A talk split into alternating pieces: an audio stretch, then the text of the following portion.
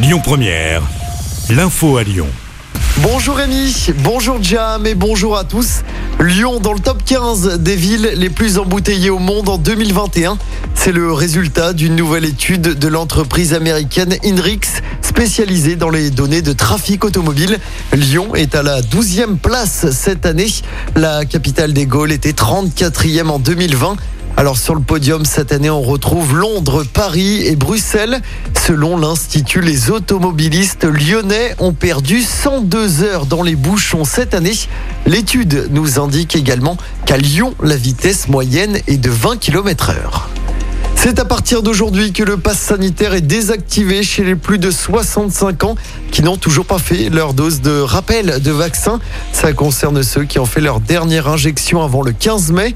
Au 15 janvier, tous les adultes vaccinés depuis plus de 7 mois devront avoir fait leur dose de rappel pour conserver leur passe. Et puis toujours à propos de vaccination, celle des enfants est ouverte pour les plus fragiles avant une très probable généralisation dans les jours qui viennent, mais uniquement sur la base du volontariat. Un vaccinodrome installé au centre commercial de la Pardieu à partir d'aujourd'hui. Les opérations de vaccination vont s'étaler jusqu'au 8 janvier prochain. Chaque jour, 750 injections pourront être réalisées avec le vaccin Moderna. Les moins de 30 ans ne sont donc pas concernés. Les magistrats, les avocats, les greffiers dans la rue ce mercredi à Lyon et partout en France. Journée de mobilisation pour réclamer des moyens pour la justice. Le mouvement s'annonce bien suivi. Une manif est prévue à Lyon tout à l'heure. 2 300 000 euros pour le quartier de la Guillotière. La métropole de Lyon a voté hier cette enveloppe, une enveloppe qui servira notamment à faire des aménagements afin d'apaiser le secteur de la place Gabriel Péry.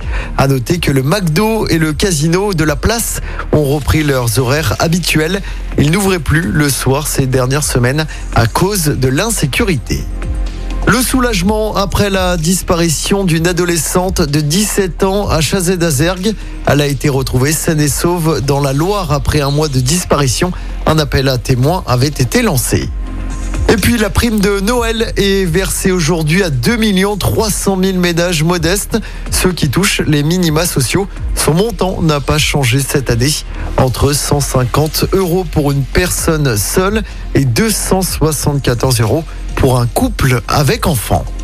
On passe au sport en football de la Ligue des champions féminines à suivre ce soir. Les filles de l'OL déjà qualifiées accueillent les Suédoises d'Aken. Coup d'envoi du match à 18h45 à Dessine.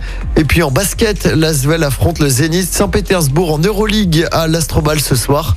Coup d'envoi du match à 21h. Les Villeurbanais sont actuellement 9e du classement. Écoutez votre radio Lyon Première en direct sur l'application Lyon Première, lyonpremière.fr et bien sûr à Lyon sur 90.2 FM et en DAB+. Lyon